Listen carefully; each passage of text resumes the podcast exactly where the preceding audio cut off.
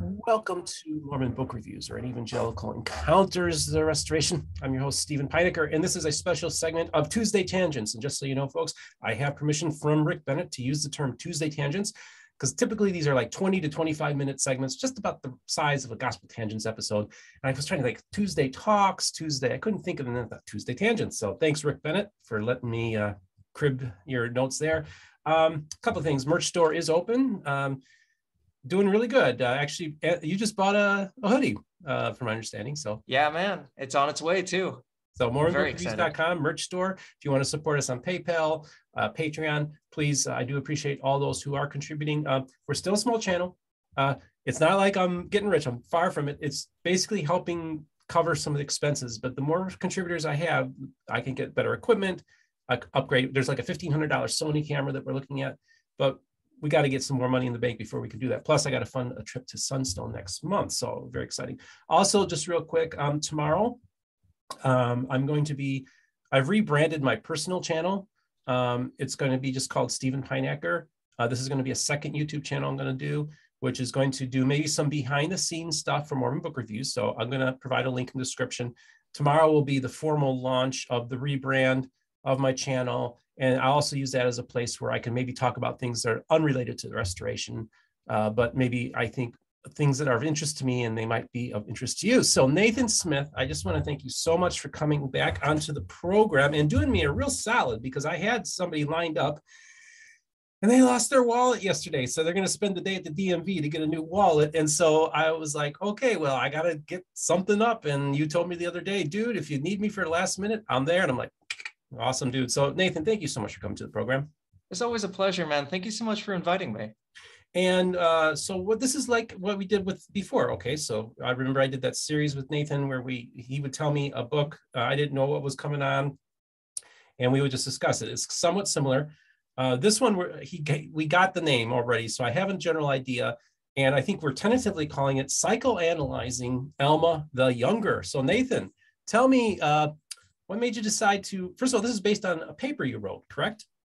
Yeah so back in i think 2018 uh, dialogue a journal of mormon thought held their uh, annual eugene england essay contest. And uh, i sent in an entry. Uh, I, I didn't place but i did get an honorable mention for it in fact. Uh, and I, I was really pleased with how the essay turned out. I, I wanted to explore Alma the Younger because he seems to be the most prominent character in the Book of Mormon, besides Christ, of course.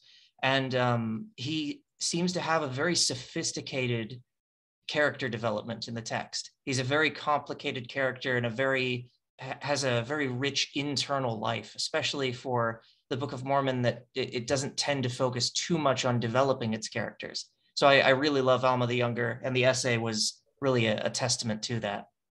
Hmm. And what was it? What was the name of the essay again? The essay was The Inner Life of Alma the Younger, a psychoanalytic reading of the Book of Mormon. Okay, so uh, that's cool. And uh, what just just before we get started, did uh, what kind of responses did you get from people about it? Well, uh, when as I said, I got an honorable mention, which was right. surprising to me. It wasn't uh, it it wasn't published in dialogue, unfortunately, but I was really pleased that it got some honorable mentions. When I published it later on Medium uh, on mm-hmm. my own, uh, I did seem to get some really positive feedback. It seems like there are people who are really hungry to not only explore the Book of Mormon in um, contexts maybe other than theological contexts, but uh, people seem to respond really well to just a chance to um, I hate to say dig past the surface level of the of the text because not to imply that others are are remaining at a surface level here, but there's a depth to character development that I think is is really important to explore, and it seems to have, have uh, touched a nerve for a lot of people in a good way. Wow. Okay. Well, let's get to it. Tell me. Let's let's tell me about your what you uh, what you uh, what you came across and what what what really some maybe some insights that you were able to derive from the text that I think will be of interest to our audience. Yeah. Um, so let me just, uh, I guess, set the stage for it real quick, because uh, a big part of psychoanalyzing people is understanding, or at least exploring them psychologically, is understanding their experiences, where they've been, that sort of thing. So uh, just like a brief, brief synopsis. So Alma the Younger, he's this very young man. He's the son of a, a man named Alma the Elder, who was a convert to Jesus um, from a very violent, very corrupt political system. Alma the Elder goes on to become a missionary. He builds these Christian communities and he has his son, Alma the Younger. Alma the Younger goes on and becomes a kind of gleeful persecutor of this community. He and uh, the, the sons of King Mosiah go around and they persecute the community that Alma the Elder's built up. Um, there's this episode though in the Book of Mormon where they uh, they're suddenly visited visited is maybe a gentle term. They're suddenly very very much attacked in a way by an angel from the lord. Uh, the text says you know the angel of the lord appeared unto them descending as it were in a cloud speaking as it were, were with a voice of thunder which caused the earth to shake upon which they stood. So this is a very intense experience they have um, the angel tells Alma all about the abuses that Alma the Younger is inflicting against his, his own people, against his family, and uh, his people and his family's intimate and heartfelt pleas for him to change, essentially uh, the angel, you know, is is sent to convince them of the power and authority of God. It, the angel says, you know, things like, "Can you ye dispute the power of God? Doth not my voice shake the earth? Can you not also behold me before you? I am sent from God." So it's this very abrupt and very brusque interruption of Alma's life as as this um, we could we could almost say kind of just just a very gleeful i think we know the personality type the person who takes a great deal of joy in pushing back against religious people especially i, I think people we perceive to be very dogmatic or maybe overly saccharine in their their religion. Um, the angel so, says to alma though this really interesting line they, they say seek to destroy the church no more that their prayers may be answered and this even if thou wilt of thyself be cast off um, and of course, this ends with the one of the more iconic moments of the Book of Mormon, which is that Alma essentially slips into what we, I guess, we could call a coma. He becomes very unresponsive, and he's left in the care of his father and his community. And in that time, he's sort of reeling in in this this feeling of his own sins, of his own evil, essentially this this this feeling of shame guilt self-hatred uh, and then afterward he awakens and he has this what seems like a formulaic sort of born again experience. He he comes back with some some phrases that we would probably expect from it. I've repented from my sin of my sins. I've been redeemed of the lord. I'm born of the spirit. Um, and he tells people become new creatures. All mankind men women na- all nations kindreds tongues people must be born again born of god changed from that carnal and fallen state to a state of righteousness. Um, but the thing that we want to explore here is I think specifically what happens to Alma between when the angel essentially visits him and he becomes unresponsive, and then when he wakes up with his uh, after his uh, apparent born again experience. So, to uh, to begin, uh, I think we need to kind of explore Alma's unconscious self hatred. This is uh, this is something that I think that doesn't get discussed a whole lot. But there's this uh, when Alma is an old man, or at least you know older. Uh, he's explaining this experience to one of his sons, and the angel basically tells him, "Stop trying to destroy the Church of God, even if it means destroying yourself." The way that Alma recounts this, though, I think is a lot more interesting. He says. He, he has the angel say, If thou wilt of thyself be destroyed, seek no more to destroy the church of God. Um, in more modern English, we might say, render that phrase as something like, if you want to destroy yourself, don't take them with you. And this seems like a really interesting phrase because Alma the Younger does not appear to be someone who wants to destroy himself. Like him and the Sons of Mosiah seem pretty happy doing what they're doing. Um, something about this encounter with the angel sort of surfaces within Alma these feelings of guilt and shame and self hatred, but they come from within. They aren't things that are like imposed upon him necessarily by an outside force. There's this um, quote from Harold Bloom, one of my favorites, in his mm. book, Jesus and Yahweh, the Names Divine, where he says, I hardly think we as yet have absorbed the discomfort that only what is demonic in us can accurately perceive the identity of Christ Jesus, which I think is a really interesting idea that the encounter with Jesus has this way of surfacing in us some of the darker aspects of ourselves, or at least the things that we wish weren't there. Mm. So as I said, though, this is this is really out of out of uh, left field for Alma at least, because there's no real apparent sign that he hates himself or that he wants to be destroyed. Um, and yet this angel tells him essentially, if you're trying to destroy yourself, stop trying to destroy the others around you along the way. So where does this desire for self-destruction come from? Is essentially the natural question.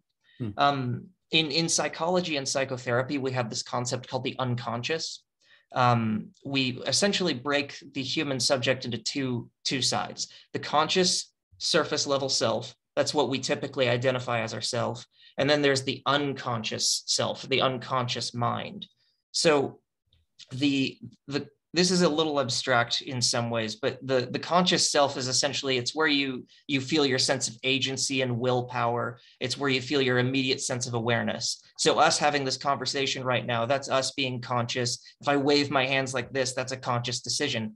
Um, but there's a whole unconscious mind underneath me as a conscious person. So an example of this in psychoanalysis and psychotherapy that's uh, often seen is uh, dream analysis so there's this uh, medical doctor and psychoanalyst named James Grotstein, and he talks about how when he was in in I believe residency, he he had this dream that uh, regardless of the content of the dream itself, he woke up with this very palpable feeling that he himself had not created the dream, that he had simply witnessed it.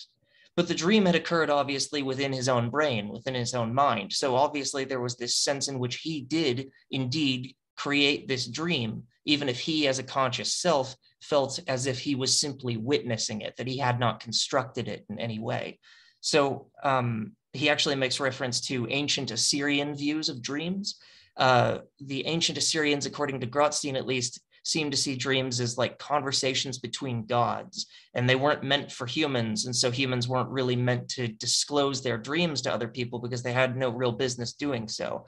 He points this out though as a way of sort of illustrating how foreign dreams can seem to us and it's a good example of how foreign the unconscious mind can be to us. What's interesting though is that the unconscious isn't just something outside of our awareness. It's actually something that forms and fundamentally shapes how we as conscious beings experience our lives. So there was a psychoanalyst named Wilfred Bion, B-I-O-N. He was very famous. Uh, he had this concept called the alpha function. And it basically was something like this, that the world around you is filled with what he called beta elements, which are basically just things that you don't perceive yet. So it could be objects, it could be people, it could be experiences that you go into. And the alpha function, this part of you that's meant to take in those beta elements, it's meant to process them into what Bion called alpha elements. So the alpha function takes beta elements and turns them into alpha elements. And that sounds really abstract, but there's a I, I could give you maybe a couple examples of like real world examples.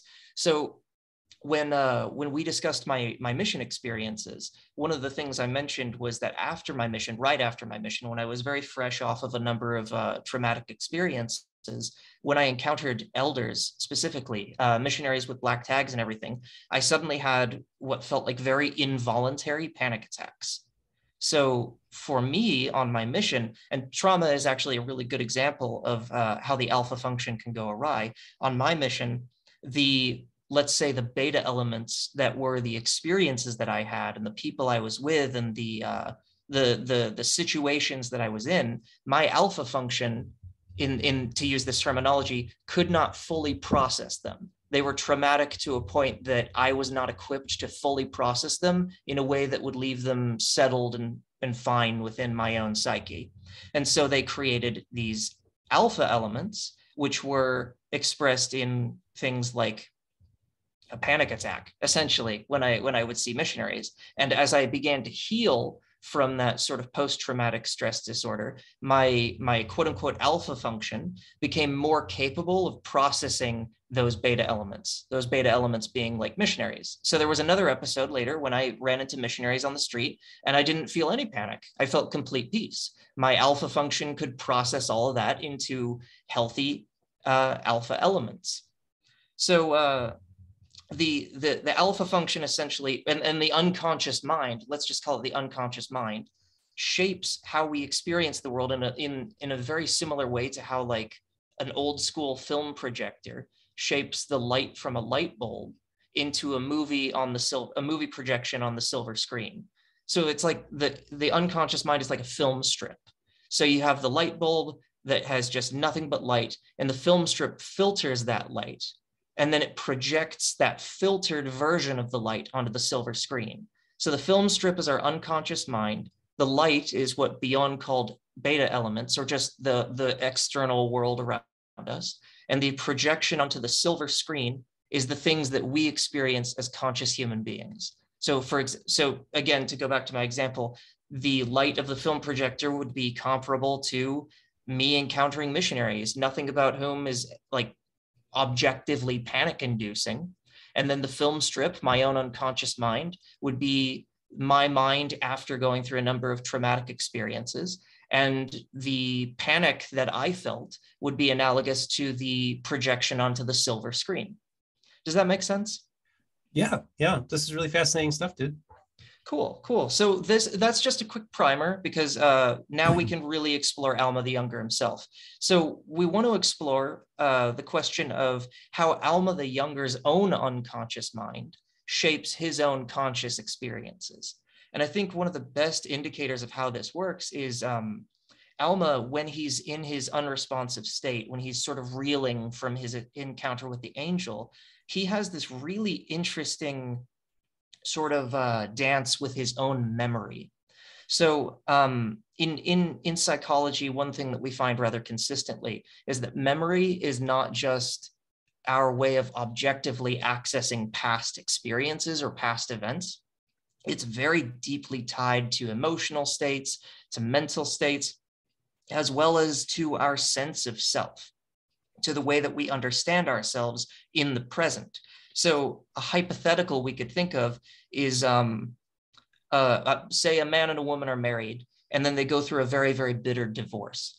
Um, and the man, after the bitter divorce, he says, "I never loved her in the first place." Um, but on, in this hypothetical, at least, that's objectively not true. At one point, he was actually very taken with the woman because he asked her to marry him. They had a at least a, a fairly good honeymoon period before the, the marriage unfortunately turned sour and, and ended in, in a bitter divorce. There's this sense, though, in which the man, after the divorce, saying, I never loved her in the first place, can't remember those positive memories. He only really remembers the bitter memories, the slights, the annoyances, the irritations, the conflict. So there's this sense in which the man's present understanding of himself and the situation that he's in shapes the selection of memories that he can access in his mind. And so, I mean, that's one of the roles of therapy, for instance, is to help us to access uh, what we're leaving out, essentially. Um, in this case, memories that we're leaving out. So this is this is actually a really good indication of how Alma's own unconscious mind is affecting him. So he Alma's selection of memories in his unresponsive state are expressed as things like all my sins and iniquities remembered, harrowed up by the very memory of of all the things that he's done. He uh, he has this tremendous weight of guilt and shame that expresses itself in numerous memories of him doing what he deems to be terrible things in the past. Um, and he even tells us a little bit of how he understands himself at the time of his unresponsive state when he's going through this selection of memories. He says things like, The very thought of coming into the presence of my God did rack my soul with inexpressible horror. And he wishes that he could be banished and become extinct, both soul and body, to prevent him from having to present himself to anyone else, let alone to God. So there's this, this intense sense of self hatred here, it, to, to the point of, um, wishing for self-destruction essentially extinction both soul and body as he puts it so it's, it's, a very intense feeling here so we can sort of see how his selection of memories and his feelings about himself go hand in hand now this is the really really fascinating bit though because this isn't just a um, a deeply negative experience that Alma is having. He, he has, again, what I referred to earlier as essentially a born again experience. But what facilitates that born again experience, his transition from this deep sense of negative affect to essentially what he refers to as redemption, is uh, remembering a memory that he hadn't accounted for, a memory that doesn't fit into his his current understanding of himself as worthy of destruction, extinction, of exile from God and from other people. He uh, he said he says at least in the text, I remembered to have heard my father prophesy unto the people concerning the coming of one Jesus Christ. So Alma, just a little context, he lives prior to the, the lifetime of the historical Jesus. And in the Book of Mormon, the Nephites, Alma's people, they anticipate Jesus coming. They look forward to it. Their, their prophets and religious leaders speak about it frequently. And um, Alma the elder, Alma the Younger's father was one of those prophetic figures who would often speak about Jesus. And he has this memory that comes back of his father preaching about that same Jesus. And it has this interesting effect because it disrupts uh, Alma's sense of self hatred. There's this cascading effect. For some reason, this memory, this one memory of him just, of his father uh, preaching a sermon about Christ, uh, essentially disrupts Alma's selective memory and overwhelms it with what Alma calls marvelous light, which is interesting, an interesting term because I think a lot of times people conceptualize encounters with Jesus as a kind of cleansing, a kind of ridding of something internal to yourself from yourself. But Alma chooses to call it a marvelous light, which is, as you might imagine, it's something that reveals reveals things within yourself. It reveals what's in the shadows. It lights up dark corners and make th- makes things that were hidden apparent. It doesn't really get rid of anything. It makes everything apparent. And Alma says that the result of this is that my soul was filled with joy as exceeding as was my pain. Hmm. So the big question is how remembering one sermon, ostensibly just one sermon about Jesus, so thoroughly disrupts not only Alma's current understanding of himself, which is a very negative sense of self, um, but also his very selective memory, namely just these all, all these moments in which he feels like he's he's messed up. Um, and I think that the way we could summarize that essentially is that Christ for Alma functions as something like a healing gaze, or we might even say a healing consciousness.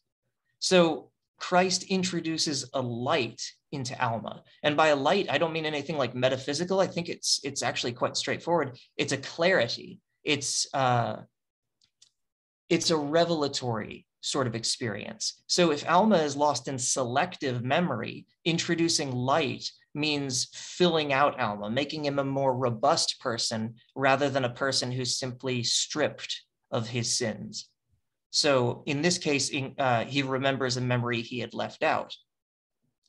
So it's it's interesting because the Book of Mormon has this uh, somewhat ironic phrasing that when it refers to redemption, sometimes it calls it something along the lines of having one's garments washed white in the blood of the Lamb.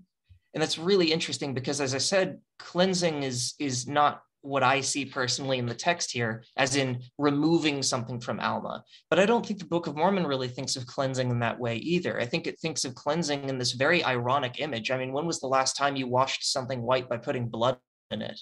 You know mm. what I mean? Mm-hmm. There's this paradoxical statement that you're removing stains by further staining this cloth with something of Jesus, Jesus's Jesus's blood or Jesus's very essence. There's something about Jesus, this essential feature of Jesus that cleans you and suffuses you and heals you.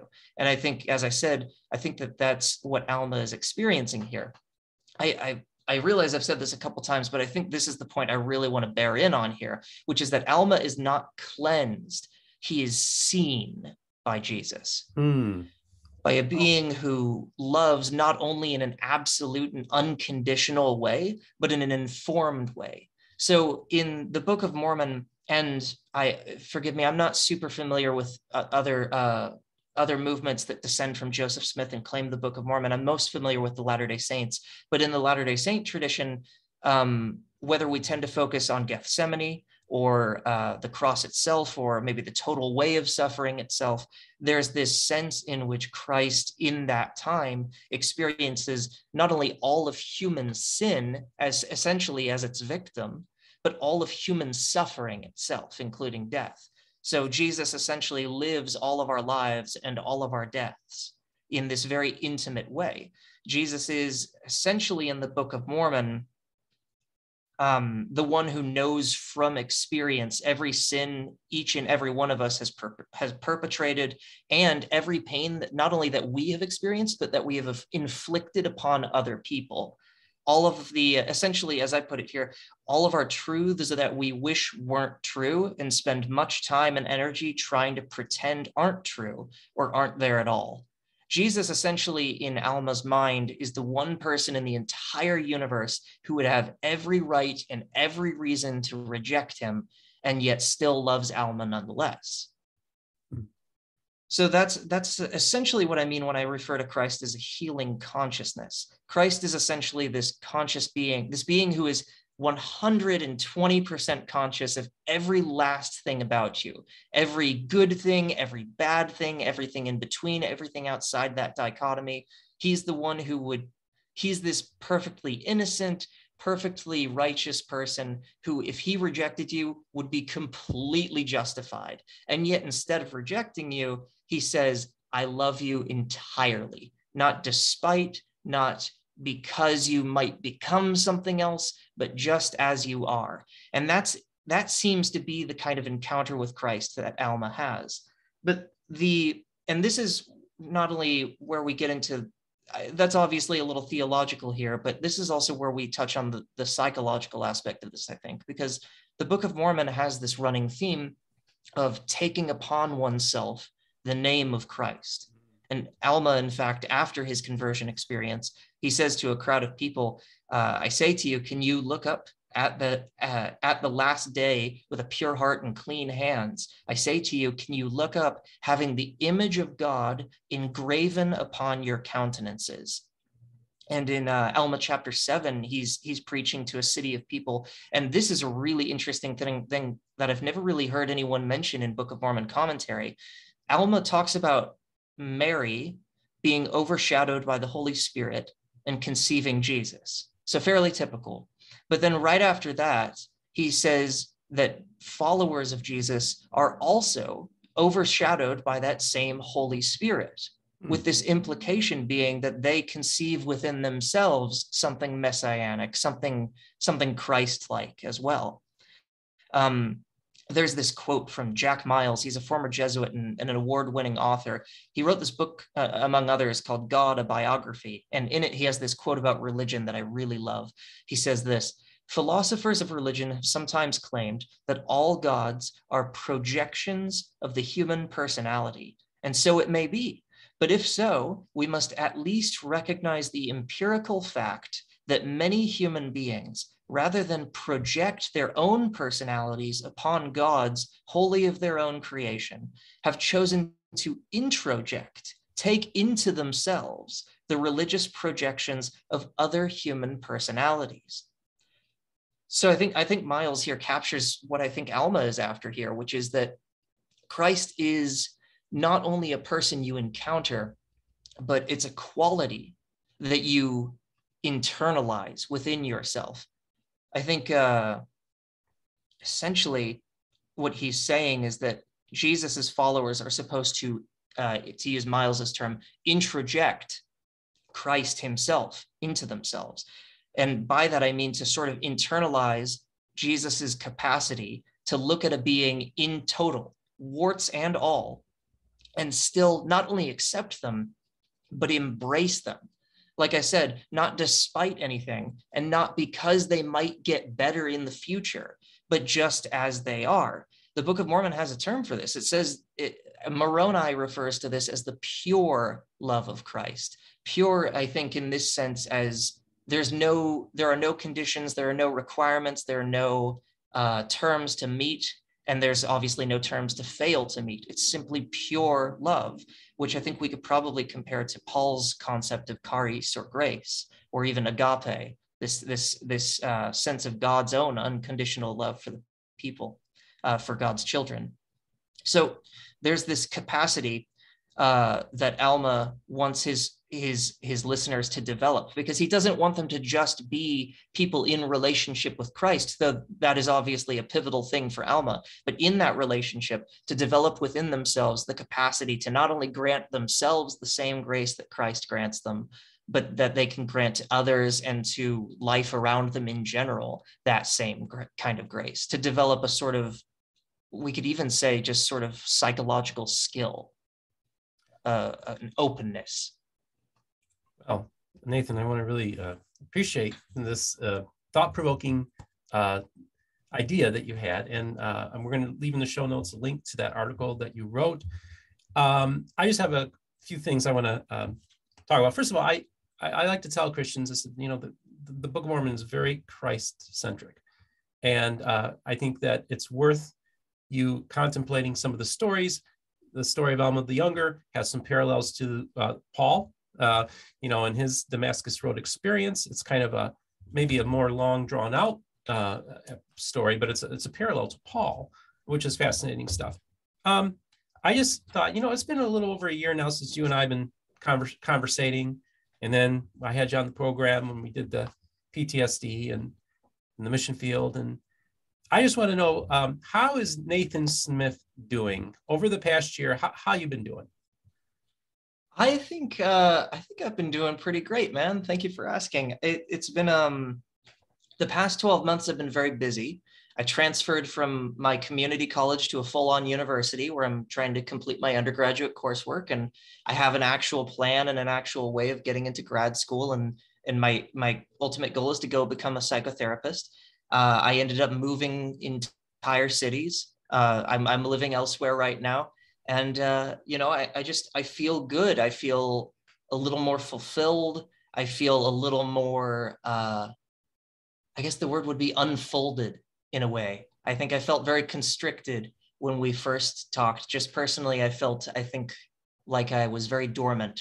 And now i feel like i'm i'm sort of waking up and unfolding that's awesome, dude. And you are like my favorite post Mormon Buddhist in the whole wide world. Thank you so much, man. You're my favorite evangelical in the whole wide world.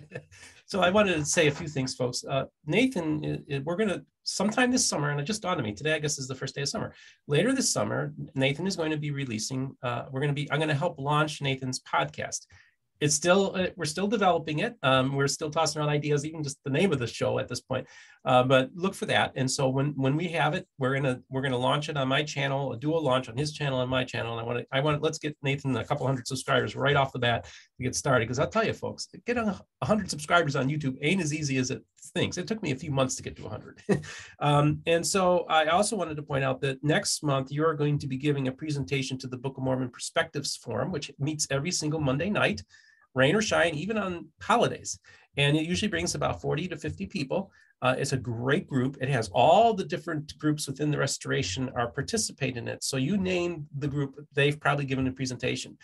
And just last night, Nathan and I were sitting in, and by golly, Richard Bushman was also sitting in that, listening to the conversation. So this Monday night perspectives group has become very influential. It's small, but it's become the who's who of some of the top thinkers and idea uh, makers. Uh, Jonathan Neville's given presentations, uh, Rob Meldrum even, but we also have uh, people from uh, Robin Jensen from the Joseph Smith Papers Project uh, made a presentation. So I just want to encourage you all to check out the Book of Mormon um, Perspectives Forum, which if you're friends of me on Facebook, I usually leave a link for that when a friend is on there.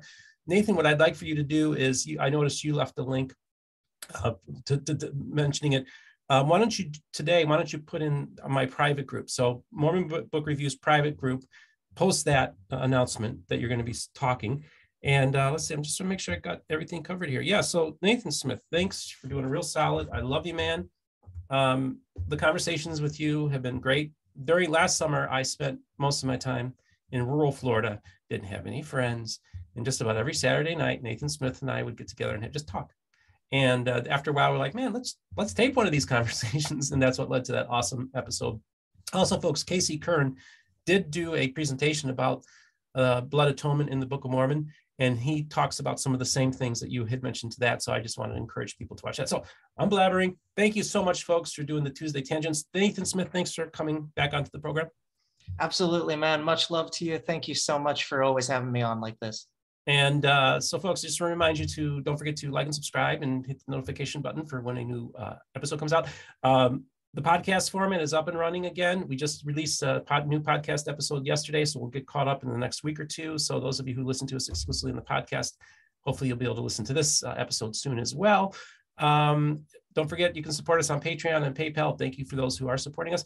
Hey, everybody, I guess it's first day of summer. You have yourself a great summer and watch for my new channel, Steven Pynakker, to be launched on YouTube tomorrow. And you all have yourself a great day.